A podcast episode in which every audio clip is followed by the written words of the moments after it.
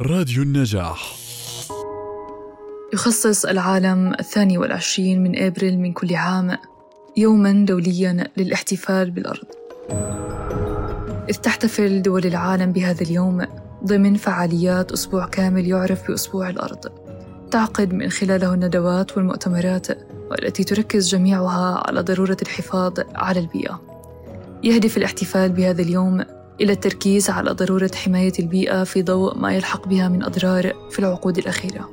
فقد طالت الصناعات والممارسات البشرية البحار والمحيطات والمساحات الخضراء وطبقات الغلاف الجوي ما يؤدي إلى تدمير النظام البيئي.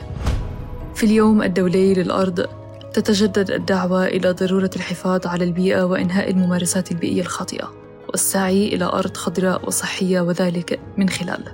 زيادة المساحات الخضراء من خلال الزراعة والتي تعمل على زيادة نسب الأكسجين والتقليل من ثاني أكسيد الكربون.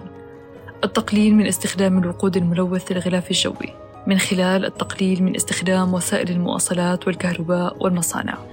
التقليل من كمية النفايات وتجنب النفايات الغير قابلة للتحلل كالأكياس البلاستيكية. التقليل من استخدام المياه باعتبارها من أهم الموارد البيئية وحماية غلاف الأرض المائي. كوكب الأرض موطن لنا جميعا وتتوجب حمايته مسؤولية مجتمعية من الجميع كي نحد من أزمة المناخ العالمية فما هي الحلول الأجدر برأيكم للعمل بتوصيات الحفاظ على البيئة؟